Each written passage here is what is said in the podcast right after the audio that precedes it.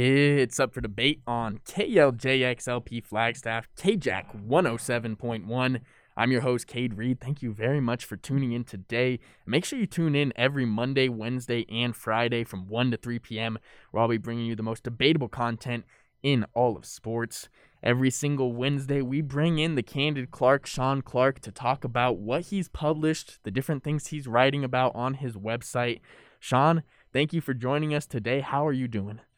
It is my pleasure. Thanks for having me. Uh, doing pretty great. Champions League is back, which is, in my opinion, one of the two best tournaments in the world. The other being March Madness. So, and, and oh yeah, that's happening next month too. So, great time to be a sports fan now. I, like I said, sadly, NFL season's over, but the, with these two things, like I don't miss it currently. Yeah, we've got a ton to talk about. We do have some Champions League to talk about, some St. John's basketball, and then a couple NFL topics. But Let's start out with Champions League. It's the beginning of Champions League. Can you tell us why we should be watching?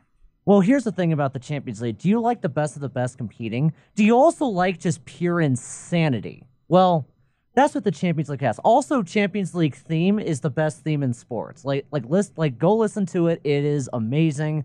I if I just need a little boost, I just listen to the Champions League theme. It is absolute perfection. And here's the thing about the Champions League: you see the superstars battle. You, have Lionel Messi, Cristiano Ronaldo. Now Kylian Mbappe is now taking his place as the best player in the world, and you see a bunch of insane comebacks. I'll I'll give you I'll give you an example. So in the Champions League, you, each each series in the round of 16 eh, through the semifinals are split in two legs, home and away.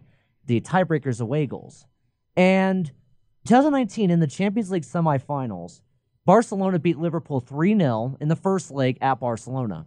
Liverpool came back home, and without two of their leading scorers, they came back and defeated Barcelona 4 0 in an epic 3 0 comeback.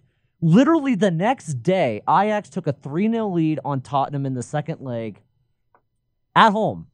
And Tottenham needed to score three away goals to advance. Guess what they did in one half? That happened in a span of 24 hours, by the way. So Champions League has the best of the best in the world and the most popular sport in the world squaring off. And there has been pure insanity. In my opinion, some of the most insane sports moments of the last five years have come from the Champions League. That's why everyone should be watching. And yeah, it's actually about to start now with Dortmund, Sevilla, and FC Porto Juventus. Let's go back a little bit. You said that Kylian Mbappe is taking over Lionel Messi, Cristiano Ronaldo as the top player in the world. Yes. What makes him so special? Well, first of all, R- Lionel Messi and Cristiano Ronaldo, they're in their mid 30s. So their plays starting to deteriorate a little bit. Also, their respective clubs, Barcelona and Juventus, are not as great. Kim Mbappe plays for PSG, and even though he's only 22 years old, I believe, yeah, 22 years old, which I'm older than Kylian Mbappe. Uh, yeah, that's crazy.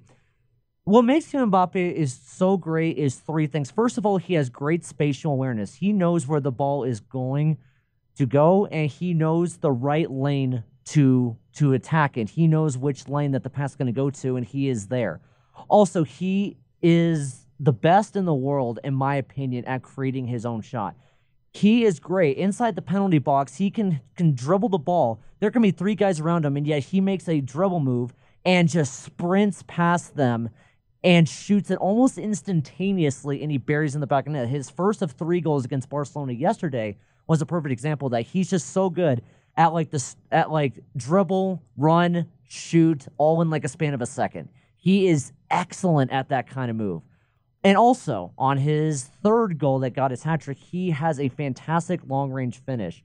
On the counterattack from Julian Draxler, he just chipped the ball right to him. And he had a long range curler from almost outside the penalty box to put it past Barcelona goalkeeper Mark Ter Stegen, got the goal. PSG won 4 to 1 on the road. And the fact that Kim Mbappe has so much speed, so he's so smart with the ball, and he can do things so quickly. He's he's almost impossible to stop in open space. He is if he, if Kim Mbappe is running at you on a counterattack, it, it, it's like it's like LeBron about to dunk on you in transition. It's the, it's the same thing. It's it's terrifying and it, it's bas- it's basically hoping to show that yeah, the, France is dominating the world of soccer right now. They're probably going to win the Euro tournament this summer. They're probably going to win the next World Cup too and make it back to back. And let's talk a little bit about legacy of, of Mbappe. Obviously, he's 22 years old. He's still very young, still at the beginning of his career. how much would it take for him to eventually overtake the careers of guys like Messi and guys like Ronaldo? Well, here's the thing. This is actually is very relevant to what we talked about last week. Mbappe is basically the Mahomes of soccer. He's he's basically Patrick Mahomes. He's a talent that we've rarely seen, and he's been so successful so young. Four years ago, Kylian Mbappe was an, was 17, 18 years old with AS Monaco in the French league, and and Monaco is not usually a club that competes deep into the Champions League. They got to the semifinals that season, and he was 17, 18 years old, and he also broke Pele's record, yes, the, the name in soccer, for youngest goal scorer in a World Cup final when he when he helped France win the 2018 World Cup in Russia. So he's already accomplished, he's already like a legend of soccer, even though he's only been a star for four years. And just like Patrick Mahomes, literally, the comparison's perfect. He's Patrick Mahomes. And with Mbappe's explosive creativity, with his ingenuity of the game, he has the potential to really overtake them in the sense that he could he could just elevate his club wherever he is. He currently plays for Paris, Paris Saint Germain. That club has never won a Champions League title. And champ- PSG was in the Champions League final this past August when they lost 1 0 to Bayern Munich, who was the best club in the world last season. And if he can help do that, and if and he'll probably go to Real Madrid, Barcelona, because that's where most of the great players, that's where Ronaldo and Messi faced off at for years.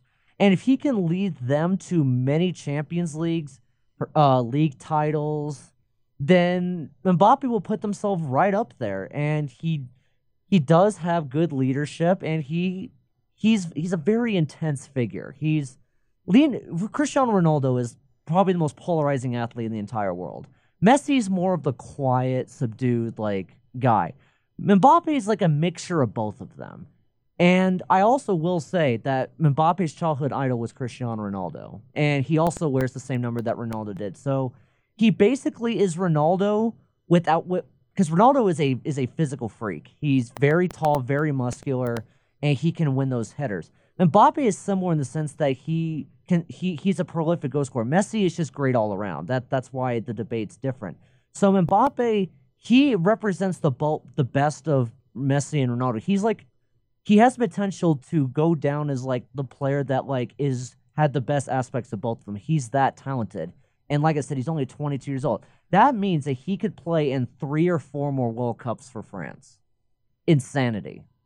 Well, let's get uh get a little bit forward with the with the predictions for this Champions League. What do you expect? What team do you expect to come out on top? So last season, Bayern Munich won the Sextuplet, which they won all six tournaments and leagues that they competed in. All six. Uh, that would be the Champions League, the UEFA Super Cup, which is the Champions League and Europa League winners facing off. They won the Bundesliga. They won the German Cup. They also won the Club World Cup and Champions League. So six. Sextuplet. However, Bayern has looked a little shaky. On Monday, they drew 3 3 with the 16th place club in the Bundesliga in their 18 clubs. So a little shaky. I think that Manchester City is the best club in Europe, which our Cameron Richardson is very happy about that because he is a diehard Man City fan. Man City is currently running away with the Premier League title. Ilkay Gundogan, who is a former Borussia Dortmund player, uh, has been on an absolute tear. He scored nine goals just in 2021 in the Premier League. He's been absolutely phenomenal for Man City. And with Man City has the best defense that they maybe have ever had in their club history. Man City is a club that's all about the attack and the attacking midfield, like their front line attacking midfield. That's what they specialize in. But they, but last transfer window back in August, they signed defender Ruben Dias to anchor their back line, and he has given Man City an, an elite backline that they've never really had. Maybe not since 2012. That's the only other cl- time that Man City had his backline as great as this. And with the fact that they actually have that solid backline, and Ederson is one of the best goalkeepers in the world right now, according to his current form, I don't really see anyone beating Man City. Man City has not ever won a Champions League because their defense inconsistent.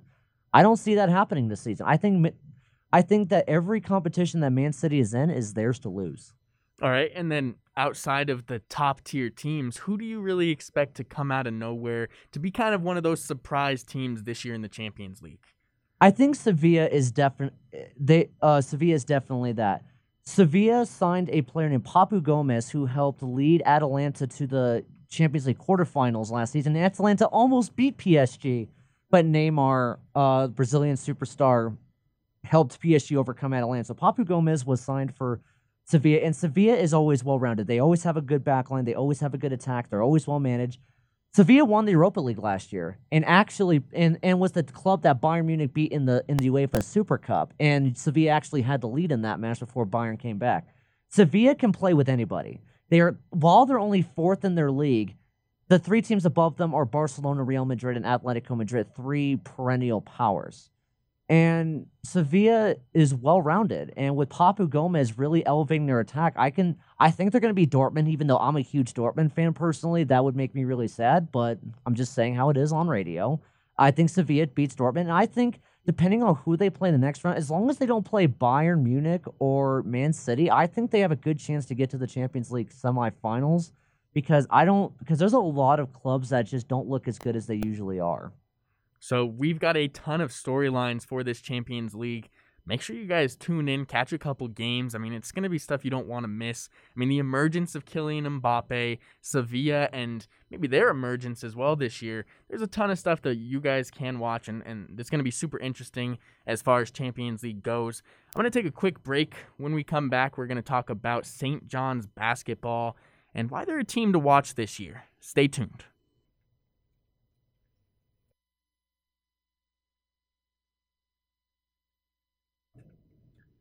Welcome back to Up for Debate.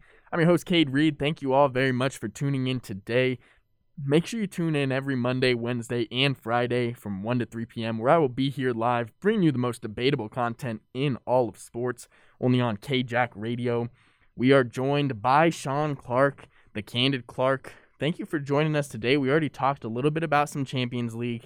Now let's talk about some college basketball.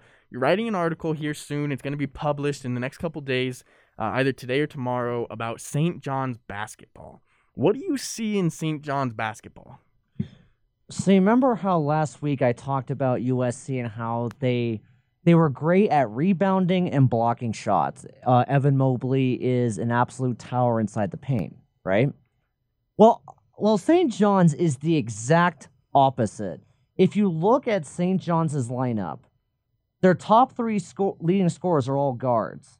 Their their top forward averages 4.8 rebounds per game. Julian Champagnie is their is their starting shooting guard, and he's six foot eight. He's their leading rebounder by far. St. John's is completely guard dependent. You know a great comparison, and Cade, if you remember, if you get this comparison, I will love this. Do you remember 2013 LaSalle? Um, they were a 13 seed in March Madness uh, and they made it to the Sweet 16. Okay. Okay, sure. Uh, so 2013 LaSalle, they were a team that had four really good guards and one small forward as their center. And LaSalle, they won in the first four. They beat third four seed Kansas State in the first round. Then they beat Marshall, Henderson, and Ole Miss in the second round to get to the Sweet 16. That's what St. John's kind of is this season. They the, they have they have a bunch of really good guards with Rasheem uh, Dunn, Vince Cole, Greg Williams Jr., Posh Alexander, and then obviously Julian Champagnie. Julian Champagnie, th- this guy is much watched. 19.8 points per game, 7.3 rebounds per game.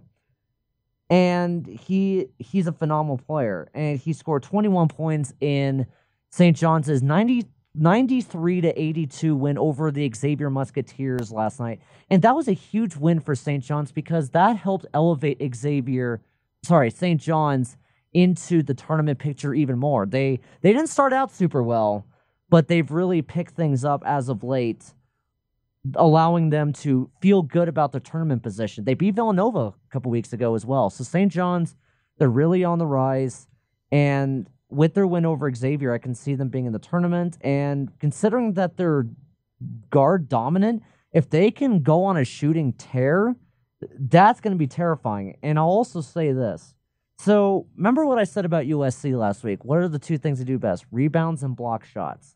You want to know what St. John's is in the top four, the two statistical categories that St. John's is in the top 40 in? Assists and steals. Literally the like the the opposite of rebounds and blocks. So St. St. John's is a team that they they excel in the perimeter, what just like USC excels inside. And it's really interesting in college basketball to have the this th- this basically this uh, polar opposites. And imagine if imagine Cade if St. John's plays USC in the first round. How awesome would that be? You would have USC who focuses inside, and you have St. John's who focuses on the perimeter. That that that matchup needs to happen. I w- that that would be the best game of the first round if that happens because it would be a complete battle of strengths, unlike anywhere else in college basketball. And St. John's is a just a very fun team to watch. They're amazing in transition. Yeah, and I, I want to talk a little bit more about Julian Champagnie because he is a modern NBA player. I mean, this is exactly the type of player that we see in the NBA all kinds. He's a six foot eight guard who really thrives from the outside. He thrives from the three point line. And he's been, I mean, a great shooter this year 42% for Champagnie on 119 shots. He's been phenomenal. But this team has been consistently shooting pretty well from the three point line.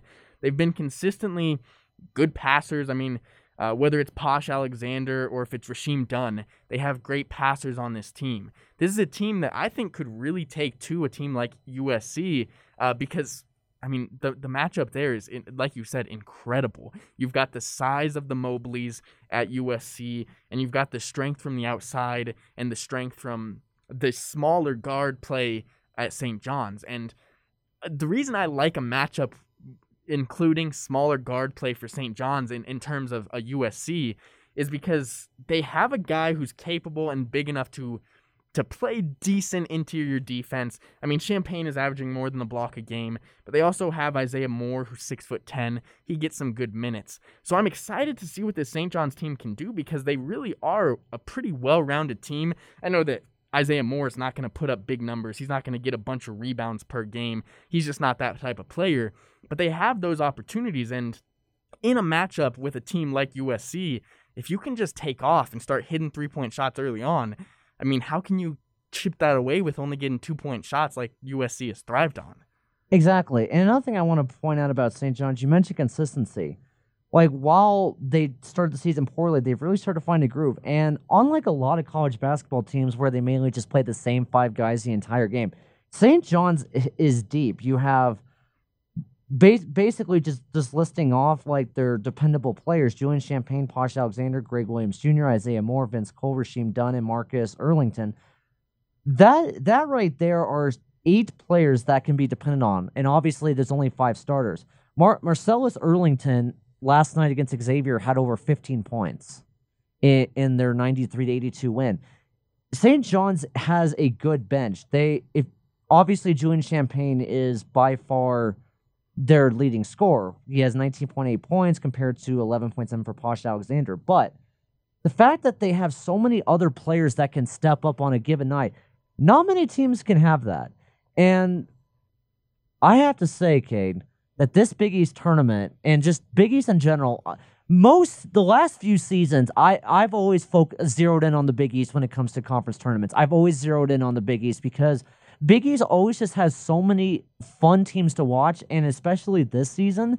There's like about five or six teams that'll make March Madness at least. And with UConn being in the Big East, that makes it even better. So St. John's is another reason why the Big East is the must-watch conference in college basketball. I get the Big Ten has a lot of ranked teams. I, I get that. Not your, not yours, unfortunately. Not my team. Yeah, not yours. But Big Ten is low. But here's the thing: you already kind of know like what you're going to get out of most of those teams, and the hierarchy's starting to become more and more clear. But Big East, it's a it's a mess. The Big East is an absolute mess, and because you're seeing because there's no dominant team, and you're and you're seeing a bunch of confusing results. Well, yeah, and I, am going to say something. I think why the Big East has started to to move in such a good direction as far as college basketball goes. And I got to say, it's all thanks to Villanova.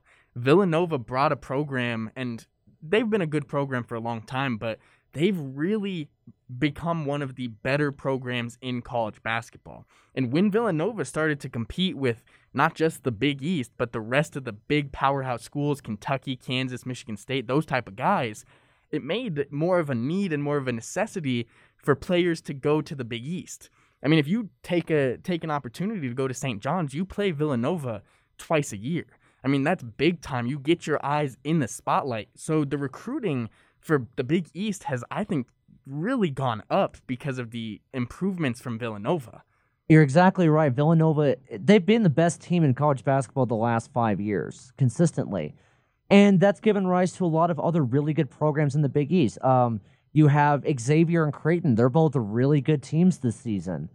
And you have and, and you also have UConn. UConn is a even though they've been on tough times the last few years, that that program won four national titles in 16 years. That's really impressive. And be, with that, you have so many competitive teams in the Big East. Even teams like Providence, who are struggling this season, they're still competitive. So when I look at the Big East, and especially St. John, St. John's epitomizes what's great about the Big East and how they're must watch every year. And I've and I've talked about Creighton before on the Candid Clark that that team returning almost all their players from last season with the exception of Denzel Mahoney.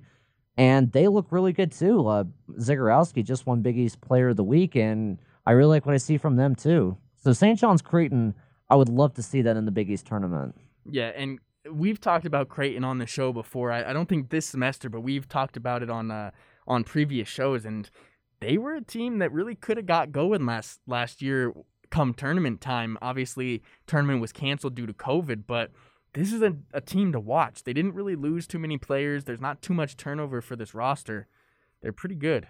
Yeah, and I just gotta quickly say a sentimental thing. Like we talked about Creighton and St. John's. That was the last college basketball game we saw before it got canceled. It was mm-hmm. it was it was on in the MIC TV room, and it was ha- in the Madison Square Garden was empty, and they called the game at halftime in what was a pretty sobering morning. So seeing Creighton and St. John's playing the Big East tournament would would just prove like how far we've come in the last year. It, it, would be a great representation. Yeah, it was the first game in the Big East tournament, Creighton versus St. John's, and Creighton was the big time favorite, and St. John's came off to a big time halftime lead before the game got ultimately called. got shut down. Uh, but that, yeah, I mean, just uh, that's how the college season ended. That's how the entire college basketball season ended last year was with Creighton and St. John's. So I, I agree. I think that would be such a, a great matchup to see again this year. Uh, but we're going to take a quick break. When we come back, we're going to talk about some NFL topics. Sean posted an article kind of reviewing and looking back on the NFL this season. We're going to go through some of those topics that he wrote about. So stay tuned.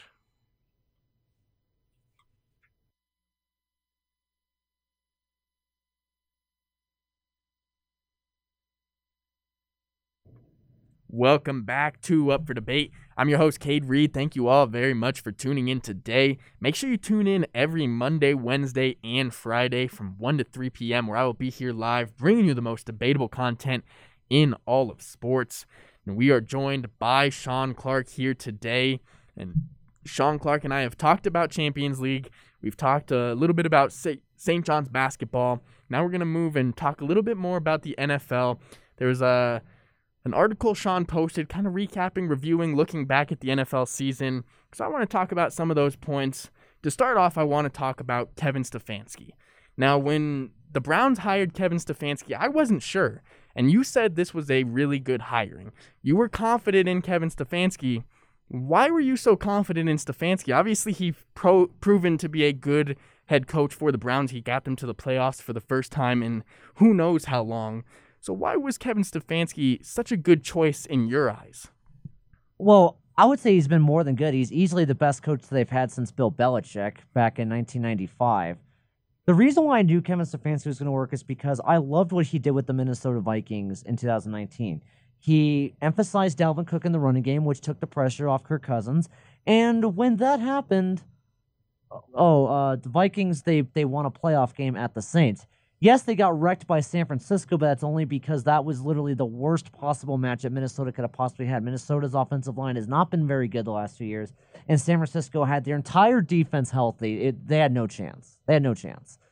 And Kevin Stefanski brought out the best of the Minnesota Vikings. So with Cleveland, I thought, okay, he's going to emphasize Nick Chubb and Kareem Hunt. He's going to he's going to allow Baker Mayfield to be more of a game manager.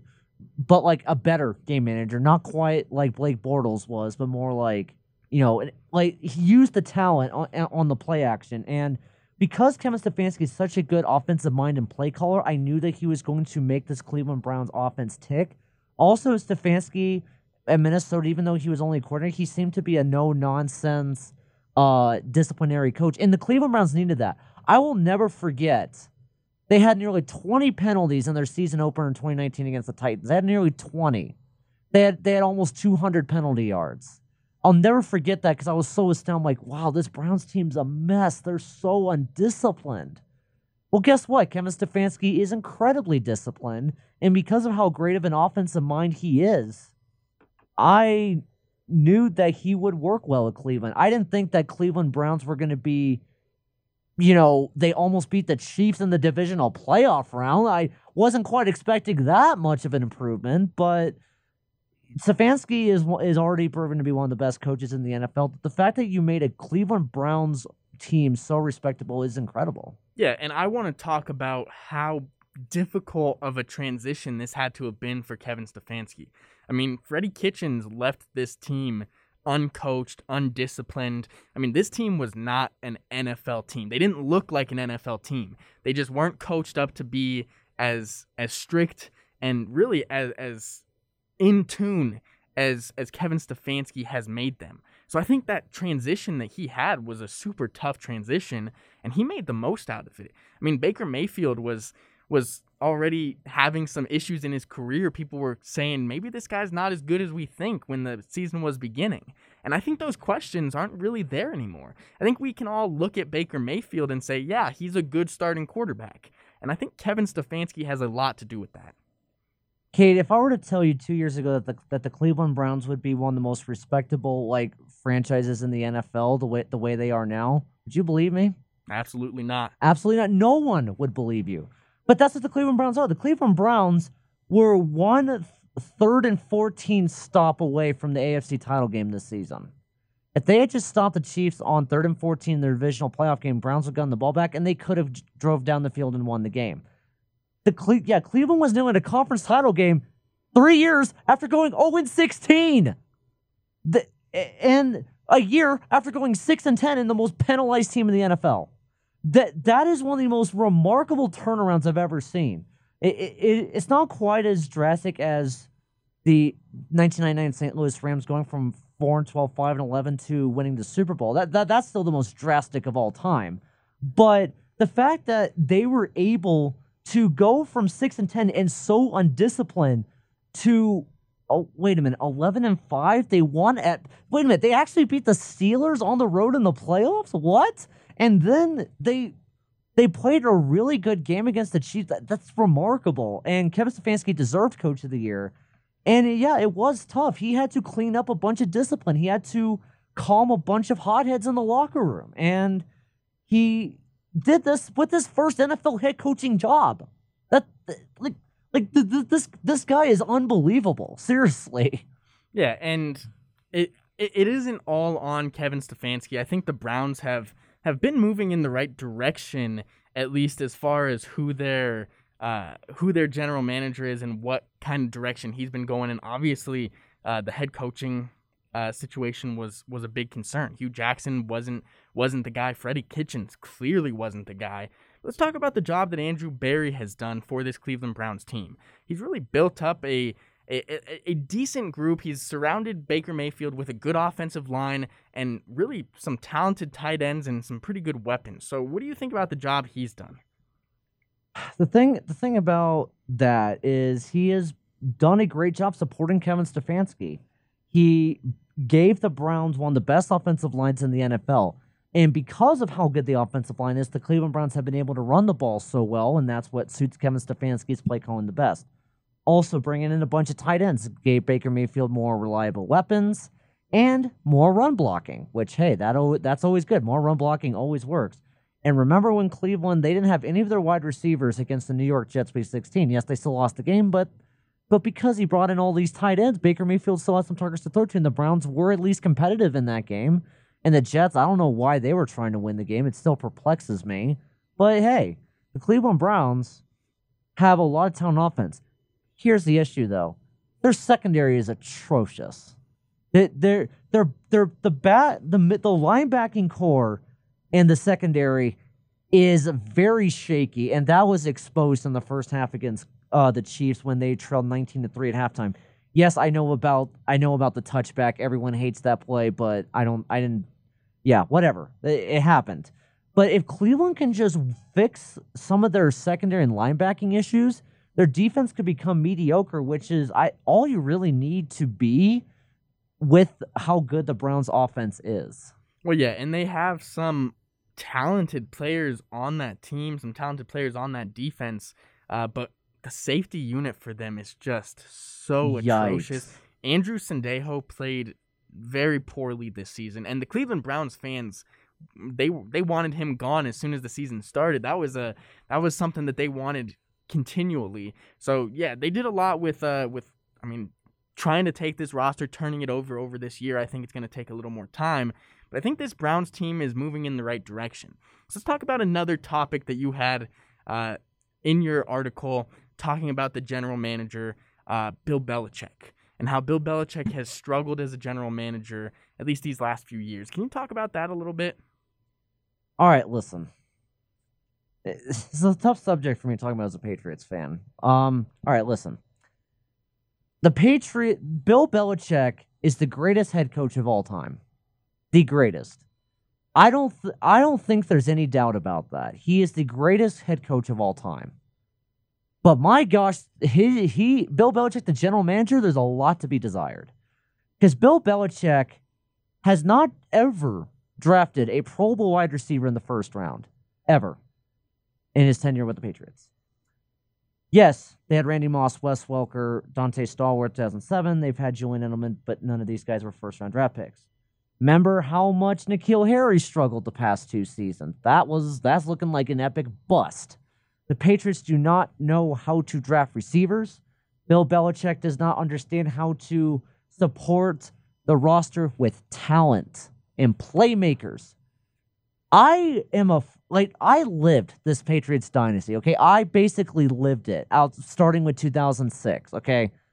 I can tell you, Cade Reed, that this was that this was more Brady than Belichick with all their success, especially from 2007 to 2017. That was primarily Brady. I, I watched every game that entire 11 year stretch. And I can tell you that it was primarily Brady because Brady was elevating his guys.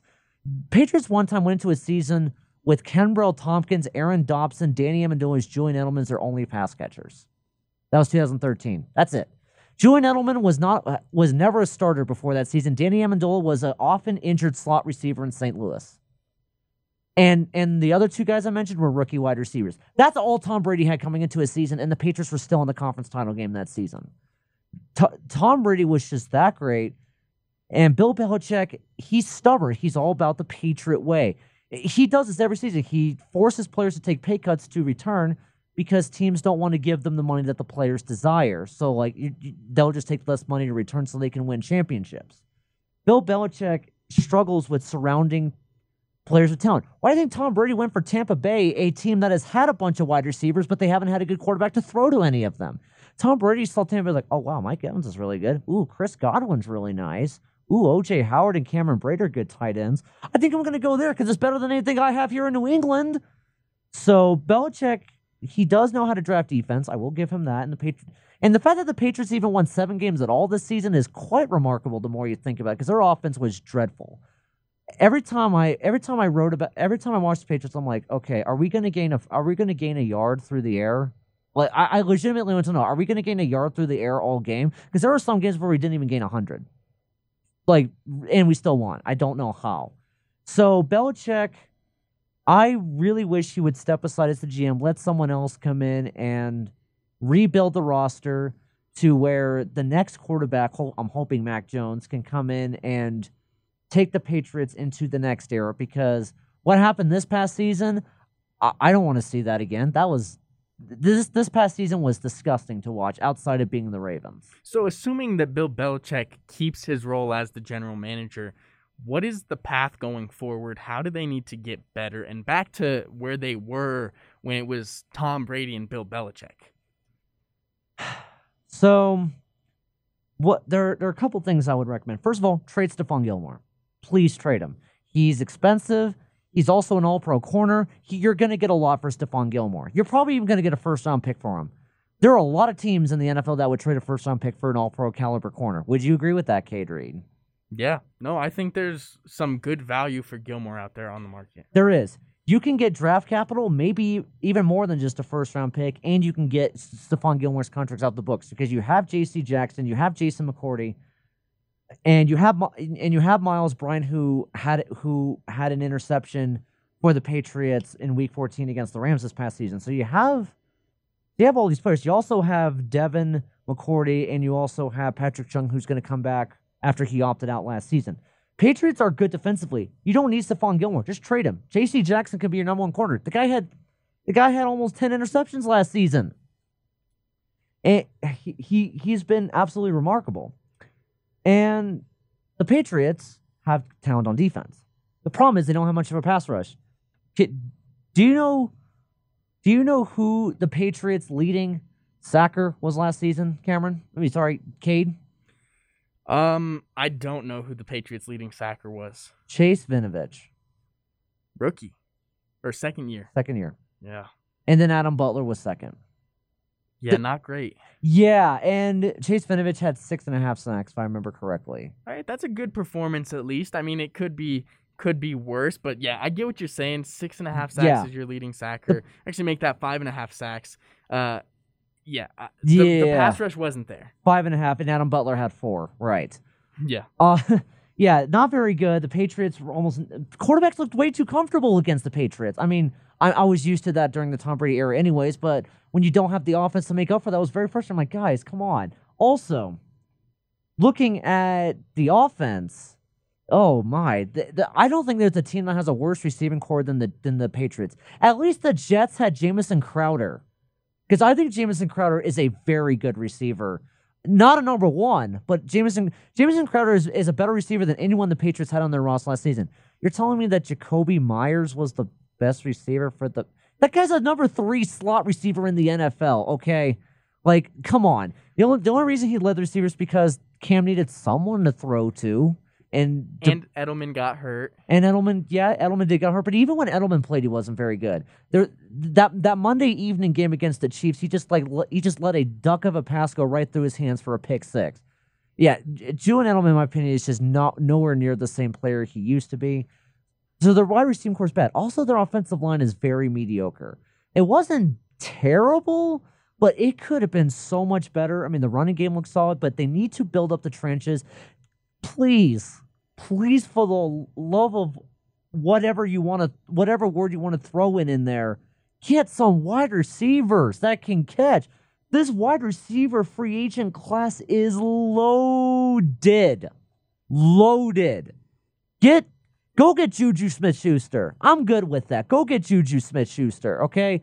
I don't think Allen Robinson's going to happen. I feel like Allen Robinson's going to go to Green Bay. I don't think there's a better fit in, in free agency than Allen Robinson the Packers, but we can talk about that another time. But go go go get wide receivers. Just just just go go get wide receivers, please. I'm I, I am tired of I'm sorry seeing Jakobi Meyers being the number one receiver. That guy, uh, no disrespect to Jakobi Meyers. I I like Jakobi Meyers, but number one, eh, no. Yeah, and I've talked about I haven't talked much about the Patriots on the show, but I've talked a ton about the Philadelphia Eagles and how big of a struggle it's been for Carson Wentz because I think the offensive line for the for the Patriots is better than the Eagles, but the wide receiver course for both of these teams, I mean it just doesn't give the quarterback any options. And when you're not left with any options, you're stuck in a box. And for Cam Newton, I feel bad for him because he came back, he he took a deal with the Patriots and he looked not awful. I mean, he didn't pass the ball super well, but when you're looking at the options he has, how's he going to find an option? I mean, he ran the ball extremely well for, for what he does 12 touchdowns, 600 yards, just about.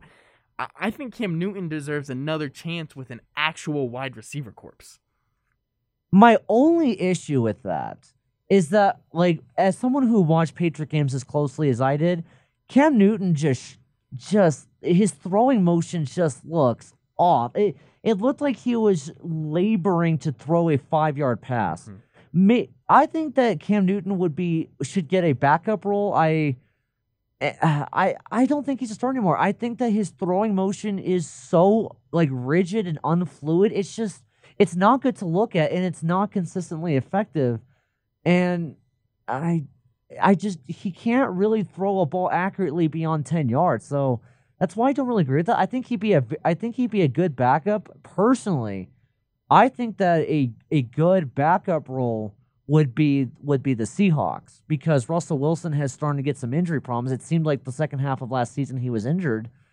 Uh, so so I think Cam Newton would be a great backup for Russ Wilson, and Cam Newton can get some rest. But I just don't think he's a starter anymore. I will say I think he's going to have one more opportunity to start this year.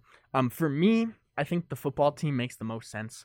Uh, Ron Rivera and Cam Newton already have a relationship. They've already seen a ton of success together. And uh, there's been a couple rumors that the Washington football team may be interested in offering Cam Newton a contract. So I think that could be a decent fit for him. I mean, they have a decent offensive line. Their wide receiver corps isn't great, but they do have a true number one receiver in Terry McLaurin.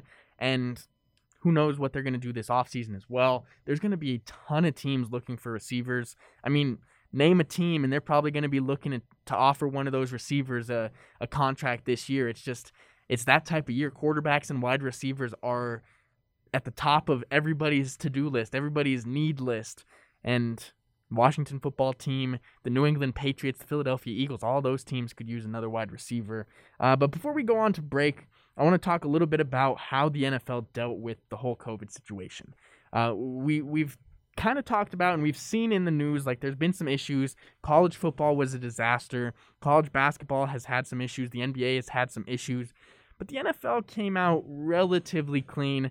Obviously, there was a few circumstances where games had to be moved around, players couldn't play, but in your opinion, what was the response for the NFL this year on the COVID protocol? Was it good or bad?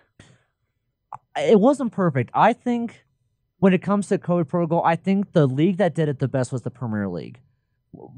The Premier League returned in mid June this past summer and they played through late July, and they went weeks without a single positive case. I think the Premier League, I Project Restart in the Premier League, where they finished the 2019-20 season, that was the best. That was the quintessence of how you handle COVID, and that that's the prime example I point out to. And Project Restart was extremely entertaining in the Premier League.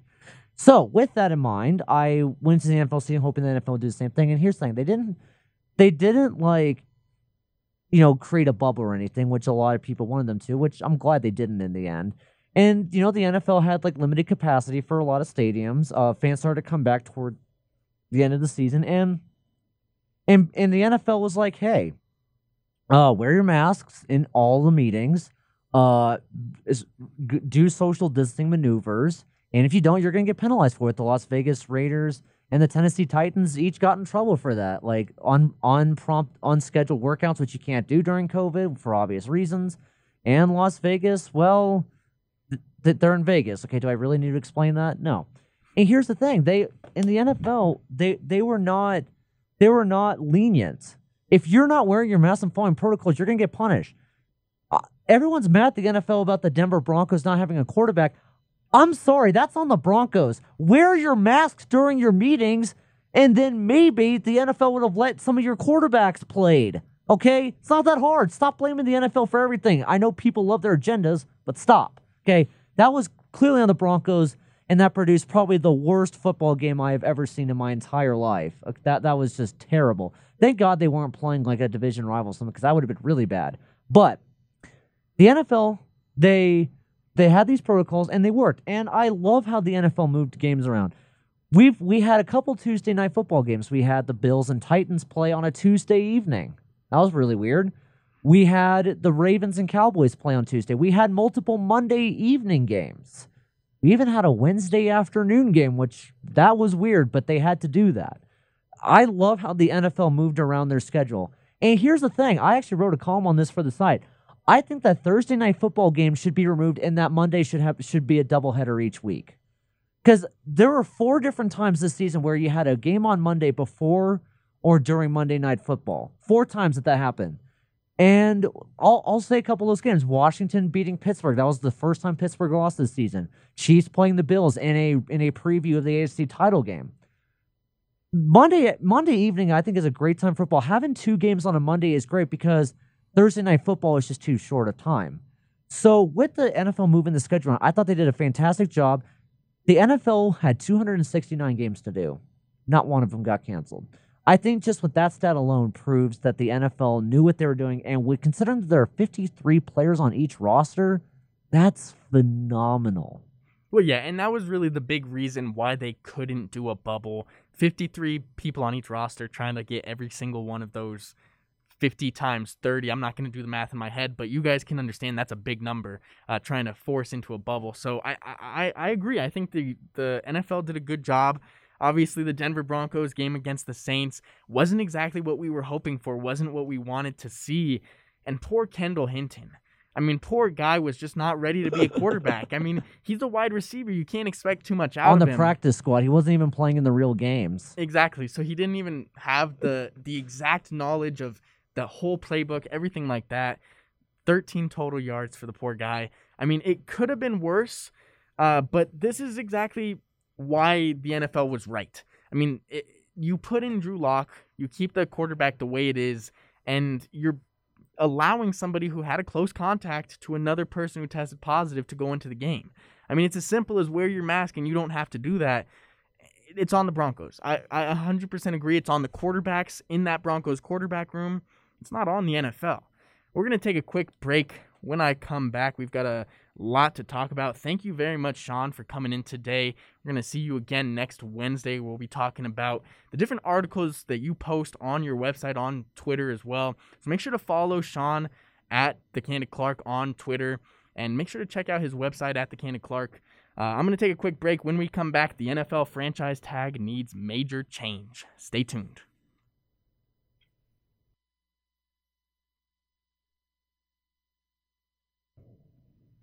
Welcome back to Up for Debate. I'm your host, Cade Reed. Thank you all very much for tuning in today. Make sure you tune in every single Monday, Wednesday, and Friday from 1 to 3 p.m., where I will be here live bringing you the most debatable content in all of sports. Thank you very much to Sean Clark for coming in during that first hour talking about some Champions League, some St. John's basketball, and a couple NFL topics as well. Now, I'm going to jump into the next topic now, now that Sean is gone the NFL franchise tag has a major flaw. And it's it's going to be a problem for many many years to come unless something is done about this franchise tag. So if you don't know what the franchise tag is, it's a little bit difficult to explain. So if a team and a player can't come to a long-term negotiation while a player is about to go into free agency, you, the team has the option to give them the franchise tag. And what the franchise tag would do would pay this player above the league average and a pretty sizable amount to play a single year with the team. Now, the franchise tag was put in place and created so teams who had players for a long time could hash out long term agreements over a shorter period of time without having the fear that these players would sign elsewhere in free agency. This was the point of the franchise tag. It was to help the players and the teams get to long term agreements. But the problem with that was the players and the teams were really different on their evaluations of what the contract should be. So teams that thought, hey, we want to pay you this much, if they didn't really have that number that the player wanted, obviously they're not going to sign that contract. And because of this, these numbers were pretty far off for a lot of these players who were being put on the franchise tag. So this became a problem because instead of using this to try to find long term situations, instead of letting them go into free agency when they can't get to that long term agreement, they decide to put the franchise tag on them, which basically says you don't have a choice. You have to play for us. You don't have to sign the contract, but you're going to still have to play for us. You don't have a choice. And this is clearly, I think, flawed.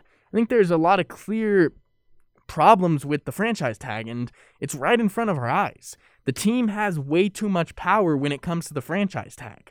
And players who don't want to be franchise tagged, players who don't want to sign long term extensions with this team and just want to hit free agency, they don't have that opportunity. And because the way the franchise tag works, teams can use it up to three different times on a single player. And because of that, well, a player could be stuck in a situation for a super long time. Now, this power dynamic, it just doesn't work. With the players having no power in, in, in any say in their own contract, it doesn't really make any sense at all. And teams are going to use this on the best players on the team to try to keep them for another year. But it's really made to bring in and keep younger players on those rosters and get them to long term extensions.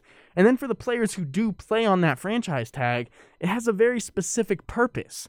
Its specific purpose is to give those players an opportunity to showcase what they have so they can get that long term security. In the NFL, long term security is the most important thing because these players don't know when their career could potentially just end because of an injury. And the injury risk inside the NFL is really outmatched by a ton of other sports. And the long term effects that the NFL provides and the long term effects that those hits that those players are taking have is is extreme. I mean, we are watching players who are having brain issues for the entire rest of their life after football because of these concussions, because of CTE. And that's before I talk about any of the knee knees that get torn up in football, the ankles, the Achilles, the shoulders. I mean, after you get done with the NFL, you are in pretty rough shape physically if you have a long career. So for players, having long-term contracts and having a four-year, three-plus year contract really gives them a ton of motivation to continue to play. And it gives them security if they can't find employment after football. Because if you have all these concussion issues, if you have CTE, it's going to be tough to get a job. It's going to be tough to keep a job. And we've seen that with a ton of NFL players. There's also a big problem with the CTE and how players are being rewarded money, but that's a topic for another day we'll talk about another time. But for the NFL franchise tag, this is putting a stranglehold on the players. And let's talk about an example of this and when this has really done a player wrong. A few years ago, the Pittsburgh Steelers put a franchise tag on Le'Veon Bell. And Le'Veon Bell did not want to play under the franchise tag. The reason being is the franchise tag is going to give you more money in the first year than a traditional contract would. For Le'Veon Bell, he wanted about a $10 million per year contract over four years. But for the Steelers, they didn't want to go and extend him long term. They didn't want to make that long term investment, so they put him under the franchise tag. And yes, this franchise tag does give Le'Veon Bell a little bit more money than he would have expected. But if he didn't want to play under the franchise tag, he didn't get a choice. He either he had two options. It was either play under the franchise tag, which was a contract that he didn't sign, and it was a risk for him because what happens if Le'Veon Bell went out during that franchise tag season and tore his ACL and was never able to recover? I mean, if something like that happens, you really have to look at this in what would what would happen to Lev Bell? If his career ends on one play during that franchise tag year, of course he's not going to get a long-term contract. Of course he's not going to get the long-term security that he was looking for. So he sat the season out, which we're seeing and it's becoming more and more common in the NFL. And that's a big time issue as well. We don't want to see superstars in the NFL sit out because of contract negotiations going south. Le'Veon Bell missing that season hurt everybody involved, not just Le'Veon Bell. Nobody wanted to watch the Pittsburgh Steelers without Le'Veon Bell. They were a different team. And James Conner's good, but he's not the same running back as Lev Bell. So when Lev Bell was forced into this franchise tag, I had so much respect for him when he decided to sit that season out. And it may have hurt his career in the future. He's taken a little bit of a step backwards, but he did get that long term contract that he was looking for, he did have that security. Now let's talk about a more modern problem with the franchise tag. Dak Prescott has yet to get a long term deal so far in his career. And let's keep in mind why that's such a big deal. If you're the number one overall draft pick, you get a pretty sizable contract to start out your career. It's a multi year deal with over $7 million per year. Pretty good. But for Dak Prescott, he was drafted in the fourth round. And fourth round players have a much, much lower contract that isn't necessarily guaranteed. So he went through that four year contract with the Dallas Cowboys and got paid basically nothing. And for Dak Prescott, he deserved way more than basically nothing. He was a franchise quarterback. He's proven himself to be a great starting quarterback in the NFL. But for the franchise tag to come in, it really put Dak Prescott in a tough situation. Dak Prescott was franchise tagged that next year instead of them coming to a long term agreement. Even though there were some offers on the table from both sides, they couldn't come to that agreement. So Dak Prescott took the franchise tag, and he was hoping that he would be, a, be able to get a long term extension figured out with the Cowboys during the season at some point. And it was going to have to be his play that proved that he could earn that contract. That's just the stipulations that the Dallas Cowboys put on him. So when he played this season, he ended up getting hurt. He fractured his ankle and he went down with a season ending injury. And this is the scary part about the franchise tag. Now, Dak Prescott is talented enough that he's going to be able to bounce back. And as far as I know, Dak Prescott's ankle is going to be able to get back to the place that it was. So he's not going to end his career on this hit. And it's not going to be a, game changing hit for him or a life changing hit for him. At least at this point, I don't think so. So for Dak Prescott, he's pretty lucky that this wasn't a career ending injury. Because if Dak Prescott took that year, he went for the franchise tag, which paid him a decent sum of $31 million, which isn't what he was looking for. He's looking for more long term security. But he got paid $31 million and he went down with that injury. If that would have been a career ending injury, that would have been the last contract that Dak Prescott would have gotten with the NFL. And yes, 31 million is a ton of money and you can expand that over your entire lifetime. But for players who have to risk their bodies and put their entire career and their love of the game on the line, it's just not what you want to see. So now Dak Prescott is in another situation where he still wants a long term deal. And the Dallas Cowboys have no indication that they want to give him that. Now, if they do end up coming to terms, I'd be a little surprised because Dak Prescott is asking for a little bit more money than the Dallas Cowboys can really afford. But for the Cowboys, they have all the power in this situation with Dak Prescott. Even though Dak Prescott has proven himself to be a franchise quarterback, even though he has proven himself to be capable of taking a franchise and, and leading them, the Dallas Cowboys are still going to put a franchise tag on him even if he doesn't get to that deal. So if they if they can't come to an extension, if they can't come to a deal, the Dallas Cowboys are going to put that franchise tag on him, and Dak Prescott will have no choice but to either play and risk getting injured and having no long-term security once again, or he could sit out the season, which is another bad situation. We never want to see players sit out the season. We never want to see players and and and have them sit it out a season in their prime. I mean, it's just missing what they could have become, the greatness that they could be. So I never want to see a player like Dak Prescott taking a seat and and losing their season. But if that's what's best for him, if that's what's going to get him out of this salary caps or this franchise tag situation that he has found himself in, it might be the right move. But the big problem is the franchise tag itself. The teams are abusing the franchise tag. They're using it to take control of the players and take control of their destiny. But for the or er, for the players, they have no opportunity to really solve that issue. They can't really have that freedom to find their own team and to find where they want to play under their own terms. And that's the situation Dak Prescott finds himself in. Now, I think this is going to be a continual problem until the franchise tag is either completely changed or with, withdrawn and removed completely there's got to be some sort of remedy to this franchise tag. And for me, I think it has to be something that you sign. If you don't want to sign a franchise tag, you don't have to sign it. That's I, I think that has to be a key part of the franchise tag. Making somebody sign a contract and and making them play for a team that they don't want to play for, I just don't think that's fair to the player. It just puts the teams in complete control. And that's going to do it for my subject on the franchise tag. I'm going to take a quick break when I come back, there might be another team looking for a starting quarterback in the NFL. Stay tuned.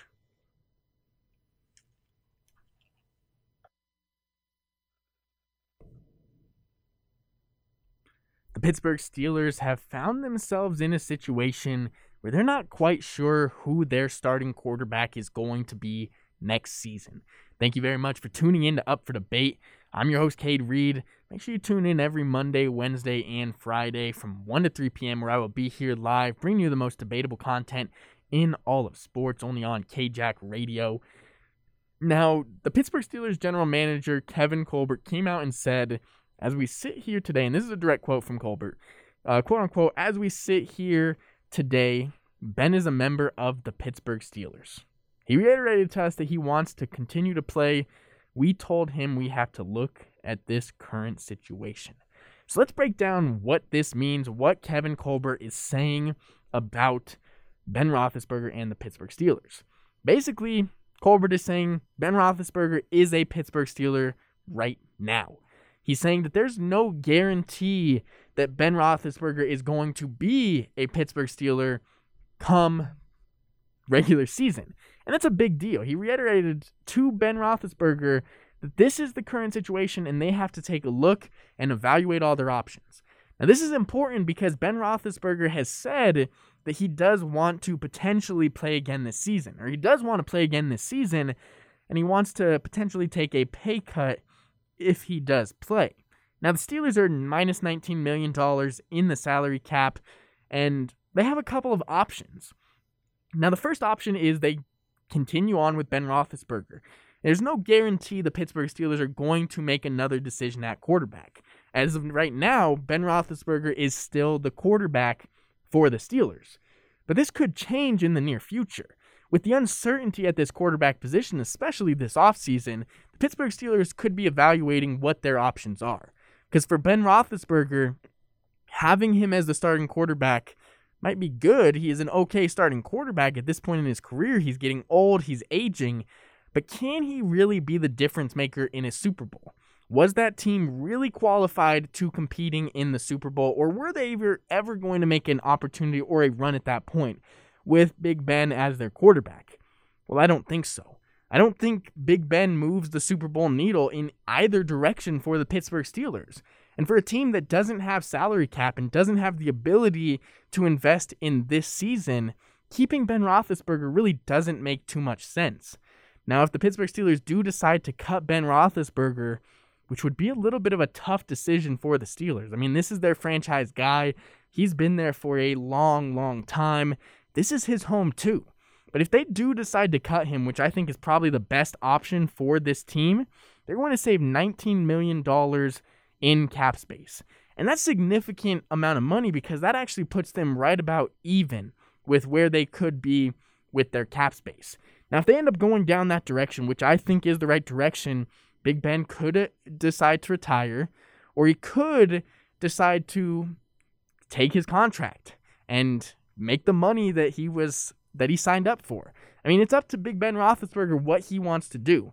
Because if the Steelers cut him, they're still going to have some dead cap on the books. They're still going to have a tough cap situation where they're paying Ben Roethlisberger even though he's not playing. If they bench him, he might not ever change his price tag. He might not go into a negotiation and say, hey, we'll take less money and play this year as a starting quarterback. If he's a bench quarterback, that might not be the same case but we don't really know what the plan is for Ben Roethlisberger. I mean, if he doesn't get the job in Pittsburgh, if he isn't the starting quarterback in Pittsburgh and they decide to either draft a quarterback, sign a quarterback, trade for a quarterback, or run with one of the quarterbacks that they have now, not named Ben Roethlisberger, we don't know what Ben Roethlisberger is going to do. Is he going to try to continue his career, go for another season like Philip Rivers did on another team, or is he going to retire and just take it as it is? Understand that the Steelers aren't going to start you, and this is the end of the line. I've been talking about Ben Roethlisberger retiring for a long time, but if he retires, all he does is miss out on the money that the Steelers owe him. And it really doesn't make sense for him to miss out on that money unless he is really trying to make sure this Steelers team is set up for the future but it doesn't have any sort of effect on him if it's set up for the future. He's not winning a ring. He's not going to be one of the guys coming home with a Super Bowl ring. So it doesn't have any effect on him. It just has an effect on his pocketbook and how much money he's going to have. So there's a ton of options for the Pittsburgh Steelers. If I was Mike Tomlin and Kevin Colbert, I'd be talking about the next option at quarterback. The first place they have to look is at Mason Rudolph and at Dwayne Haskins. Those are two young quarterbacks on their roster that who knows how much potential they have. We've seen both of them, and they both haven't really shown us very much. But if the Steelers believe in Dwayne Haskins or they believe in Mason Rudolph, starting them this season would only help them continue to grow as a quarterback. Now, for Dwayne Haskins, I don't think he's got it in him at all. I don't think he's going to be a starting quarterback.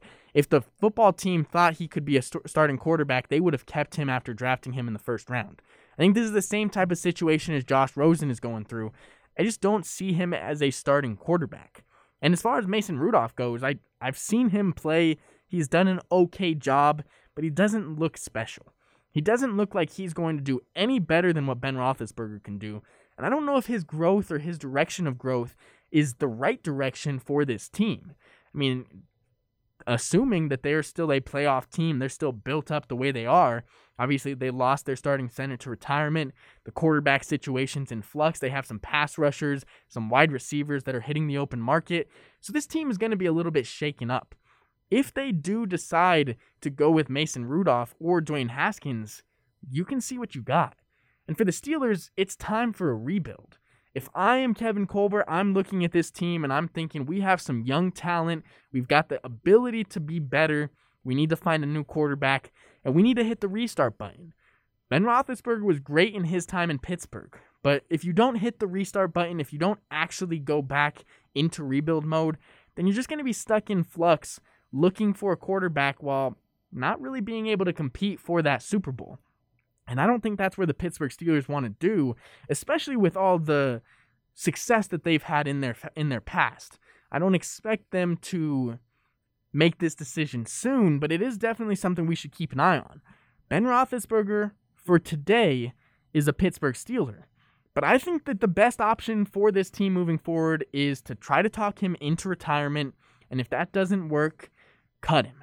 And I know it's a harsh world, a harsh world for the NFL, but his salary is just too much to go against the books. And if you can take $19 million off the books with cutting Ben Roethlisberger, you're right back at zero. You're right back where you need to be with zero cap space and still an ability to move in the right direction. There's a couple more cut candidates on that team Vince Williams, David DeCastro, a couple guys who could be cut. Uh, who knows who, what's going to happen with that? I do think Ben Roethlisberger and this news will be found out before the draft. We're probably going to find out if Ben Roethlisberger is going to be the starting quarterback before the draft. Now, if they do end up going into the draft and drafting a quarterback early on, it would most likely be somebody like Mac Jones. And Mac Jones would be ready to start right away, but beyond Mac Jones, if you're not drafting one of those top five guys, if you're looking at a guy like Kyle Trask, it might be better to keep Ben Roethlisberger on the roster and let him try to teach and let him grow underneath Ben Roethlisberger. I mean, Trask has the talent He's just not quite NFL ready. I'm going to take a quick break. When I come back, Andre Drummond and Blake Griffin will be traded soon. Stay tuned.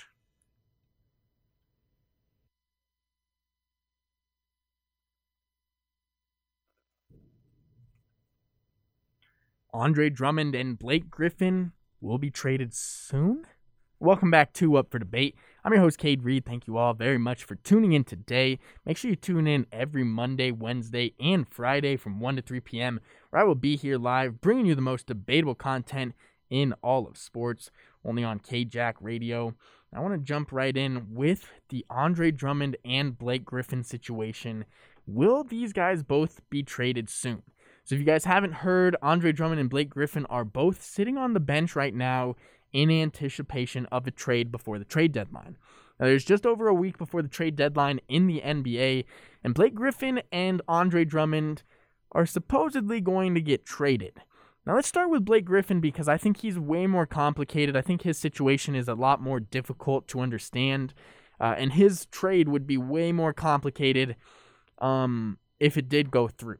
So, Blake Griffin is under a two year contract for just under $80 million left.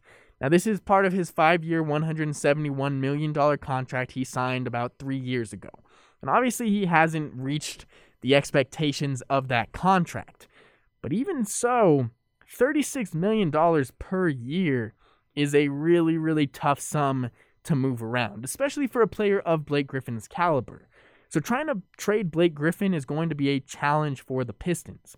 The reason being is they're in his they're in a cap situation where He's going to get paid 36 million this year. Yes, that hurts your cap. And if you want to move Blake Griffin, you have to find somebody who is able to trade people who are up to $36 million worth of contract. The only reason being is if they don't make that trade, the Pistons would trade Blake Griffin to a team that would not be in cap, that would be way below the cap. They wouldn't be able to afford Blake Griffin. It wouldn't make any sense. So a trade for Blake Griffin would have to be on not the Pistons' terms, but the other team's terms. Because the other team would have to give up a big time contract and they'd have to swallow Blake Griffin's two year contract. Now, if $36 million this year was bad, wait until I tell you about what he's getting paid next year. His contract next year is $38 million. And this is something that is going to need to be paid to Blake Griffin. So there's not really any way to get out of this contract if you're the Detroit Pistons unless they can find a trade contract or a trade partner who is willing to eat the two years of this contract. Now, there's a few teams that maybe could be interested, but it's going to be tough pickings for these teams. It's going to be tough to find players who are adequate enough to put into this trade, who have big enough contracts, but aren't performing really well enough to make this trade worth it. And there's a few teams that could be interested. I think the Oklahoma City Thunder could be interested in a trade. They have some assets that are a little more expensive. Uh, they have a guy, um, they have Al Horford. Al Horford's under a big time contract. They also have Trevor Ariza. And those guys could potentially come up to near that contract that Blake Griffin is worth. And I think Blake Griffin has and carries more value uh, than both of those guys. But again, he's not worth his contract. And $40 million just about for each year is just such a big sum of the contract. It's just something I don't see getting done. So for this team, I think they have to go down another route. I think there's got to be different directions for Blake Griffin because they really have to decide how they can move on from Blake Griffin because the bottom line is they need to deal with something. And and there's probably going to be a buyout and Blake Griffin is probably going to be a free agent because I just don't believe there's an option or a team that will be willing to swallow that 38 and 36 million dollar contract. It's just too much for somebody performing at the level Blake Griffin is performing at. And it's not that Blake Griffin's a bad player, he's just not the same player he was. If you look back at, at how Blake Griffin became a star and what really happened for him to get to that point, it was because of his athleticism, his ability to dunk, and his ability to really penetrate. And, and I mean, his play was very similar to uh, a modern day Zion Williamson. Obviously, his game has changed. He's becoming a completely different player, but this season, on a bad team, he has played very, very bad. Now, there's not much talent on this team around him, but for Blake Griffin, 12 points per game, 5 rebounds, and 4 assists, it doesn't sound awful. But if you look at his shooting splits and how poorly he's shooting, it's just another look at how Blake Griffin isn't the same guy he used to be. Now, on 11 shots per game, he's averaging 4.1 makes. That's only 36% of his shots are actually landing. Now, from the three point line, he's also even worse. He's hitting 2 for 6 per game. He's going high volume three point shooting, but he's not capable of being a three point shooter. So, whatever team takes in his salary is going to be at a loss. And the Pistons, I think, are going to be the team that's at the biggest loss because nobody's going to be willing to take that salary. Nobody's going to want to bring in Blake Griffin with how much baggage he has. when I say baggage, I mean $80 million worth of baggage. But nobody's going to want to make that deal. So for the Pistons, they're going to have to try to look for a trade or they're going to have to try to look for a buyout and try to see how much Blake Griffin would be interested to be bought out. Now, obviously, this is an expensive buyout.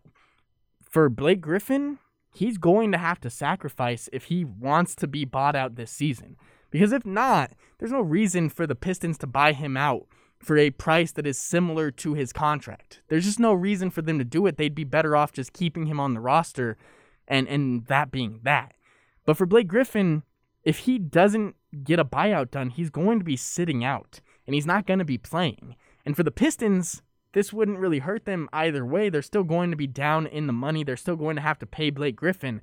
But if they do find a agreement with Blake Griffin where he sacrifices maybe even half of that contract, which is a big ask. I mean, asking somebody to sacrifice that much money is a big time ask. But it really comes down to is Blake Griffin going to want to play on another team.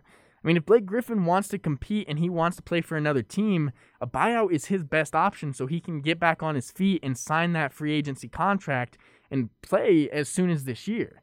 I mean, there are players or teams that are looking for players like Blake Griffin, and signing him to a veteran minimum would be very worth it. He's capable of being a veteran minimum. And if he does go with buyout and that is what happens, it's going to be tough. So it's going to be tough to decide what happens with Blake Griffin. I think they go down the route of a buyout. I think Blake Griffin's going to end up losing about 10, maybe 20 million dollars depending on how much he's willing to give up. But he's going to be playing in the NBA again this season. It's just not going to be because of a trade. Now, on the other end of things, Andre Drummond is in the same boat as Blake Griffin, but his boat is a little bit nicer. So for Blake Griffin, his contract is the big issue. Andre Drummond is also on a pretty big contract, but his play has at least shown that he's capable of living up to that contract. Now, for Andre Drummond, he wants a new team, and this is the end of his contract.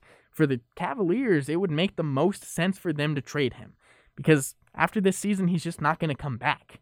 There's no reason for him to, to come back to the Cavaliers if he doesn't want to play for them now. So, right now, Andre Drummond averaging 17.5 points, 13.5 rebounds he could fill a big time need on a lot of different teams, on a lot of different teams. And this is something that could be extremely, extremely important uh, because Andre Drummond is an impact player. He's a guy who is going to have a big time impact wherever he ends up. And for teams like the Brooklyn Nets, they could be trying to make a move on a guy like Andre Drummond because of how big of an impact he would have defensively. And I think this team, the New York Nets or the Brooklyn Nets, are a team that need interior defense. They need the rebounding, and that's exactly what Andre Drummond brings. Now, can you imagine looking at the basketball court and here's the starting five? You go out with point guard James Harden, shooting guard Kyrie Irving, out there running the three. That's uh, Kevin Durant, and then Jeff Green at the four with Andre Drummond at the five. Now, that is a great starting unit. But for the Nets to get to that point, for the Nets to actually make that type of deal, it would have to be trading away Joe Harris. And trading away Joe Harris is going to be very, very painful. Now, Joe Harris is on a four year contract, giving him about $16 million per year. So his contract is about enough to get Andre Drummond. You're going to need another 12 million. And for Spencer Dinwiddie, who tore his ACL, that's really the only way to do it. Now, I think there's other options for Andre Drummond. I think the Raptors are a team that are going to want to make a move, and there's a couple guys that they could trade. It's just going to be tough, again, to make up that salary without trading somebody you don't want to trade. And for teams like the Raptors and teams like the Nets, there's people on those big time salaries, and they don't really want to get rid of them. Now, for the Raptors, I think Norman Powell and Aron Baynes are the two main parts that would need to come into a trade but that would still leave them short of about seven or eight million dollars, and I think they'd have to find another way to bring in Andre Drummond. There's a couple other teams that are doing a little bit better in cap space, but as far as an Andre Drummond trade goes, teams are going to have to sacrifice to bring him in. The Clippers are a team that could potentially make this sacrifice, but again, the Cavaliers are going to want a package that is worth Andre Drummond. Andre Drummond is going to be a guy who people are looking for, and because of his contract, they're going to have to eat some contracts themselves. So teams like the Clippers, who may be a great fit for Andre Drummond, they aren't really in the running because they don't have the draft capital. They don't have the ability to actually make that trade go through. And it's going to be really difficult to see where Andre Drummond goes, but I think Andre Drummond will be traded before the March 25th, or excuse me, uh, February 25th deadline, which is really coming up. I'm going to take a quick break. When I come back, I want to talk about the Brooklyn Nets, or excuse me, I want to talk about the Milwaukee Bucks and their major problem. Stay tuned.